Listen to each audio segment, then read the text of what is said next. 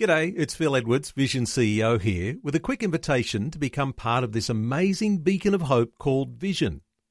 Together we can put our love into action to help people of all kinds build or rebuild their lives on the truth of God. Please consider the part you can play during our upcoming Visionathon appeal, remembering that it's your support that makes Vision possible, including this podcast. Rise and Shine. With Robbo and Becky on Vision. Well, we always love catching up with people, and this morning we're catching up with absolute legend Sean Hart, who is going to do something very legendary. You know, you could maybe take it a little bit easy, Sean.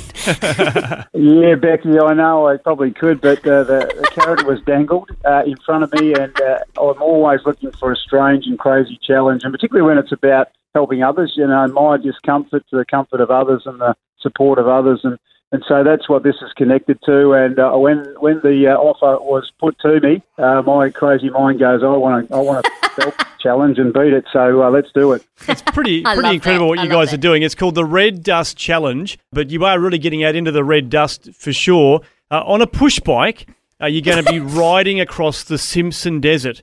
Yeah, which is just crazy. Like, what is it, 600 and something Ks you're doing? Yes, it is. It's well in excess of 600, probably more up around the 650K, I think, by the end of the Madigan line, as it is called, in the Simpson Desert. Simpson Desert crosses three of Australia's states and takes up, it's only the fourth biggest desert in Australia, but it is a substantial journey. We will fly out on the 1st of August and drive, you know, from Alice Springs, I believe it is, for 3 hours and camp, and then we'll ride for the next 8 days at 80 to 100 Ks a day, most likely. Sometimes we won't be able to get that much because of the challenge of how thick the sand is and how challenging the sand is at times, the red dust, I should say.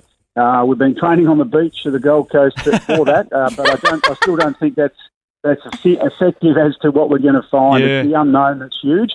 But we are, we're determined to get that challenge done and be at the Birdsville Hotel by the 9th of August so that we can stay overnight and fly out the next day. Wow. Nice. That's a huge challenge, 600 Ks in 8 days. And, I mean, it's really the ride is, you know, you're saying you're riding for resilience. So you're going to be, you know, experiencing a fair bit of resilience yourself, but it's all for a good cause, raising money for Global Care. What sort of things is the funds raised going to actually go towards? Yeah, it's a great question, and it is the ride for resilience, and we'll test our resilience, no doubt, Robbo. Yeah. The things that it's raising for, Global Care does has done for 25 years a phenomenal amount of work in disaster relief around Australia, just recently flooding, and obviously in the last 1 to 2 years, the bushfires and all sorts, and they have 95 sites in and around Australia, and they have teams who, again, volunteer teams who reach out and go into the communities to just work to help rebuild and just restore lives and buildings and all sorts of stuff around Australia.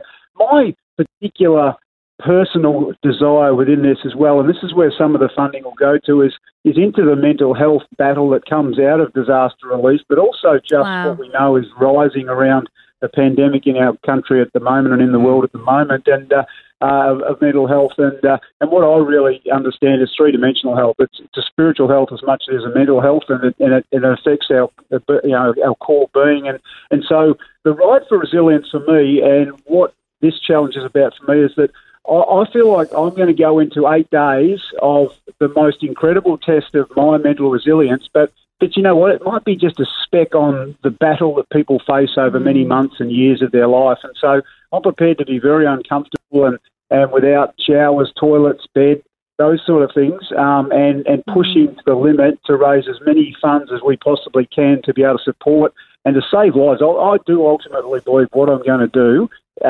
in fundraising for this cause is going to save lives that are lost to suicide. I heard in a town in Victoria just recently, in 9 months, they lost 5 young people between the age of 18 to 25 to suicide in 9 months. And that is just one story I'm hearing. And so that for me is a real motivating factor behind the bigger cause of what Global Care does. Yeah, that's brilliant. Wow. Well, it's a wonderful cause, as you say, and certainly the funds are going to go to help, you know, I guess alleviate that around the country. So you can jump on board and support this. I encourage you to do it. It's called the Red Dust Challenge. Now, we'll put a link on our Facebook page, but you can go to the Global Care website as well, globalcare.com.au, and there's a link at the top of that website called Red Dust Challenge. So click there or check the link on Facebook to support Sean. And you're not doing this on your own. Is there 8 guys that's riding all together? Yes. Oh, no, so there's 4. The support team is as big as the riding team, which is necessary. You'd need to be. You know, so we'll have as many cars as riders going up the Madigan line. But it is significant because it's, you know, we're only allowed a certain amount of litres per water each day per person, which is about 12, I think, which includes drinking, just being able to wet yourself down day after day just to be able to keep yourself clean and free of all sorts of rashes and all that sort of stuff. Yeah. I don't want to get too graphic, but the reality is it's just a really massive challenge, so we need a significant support crew with us to do that.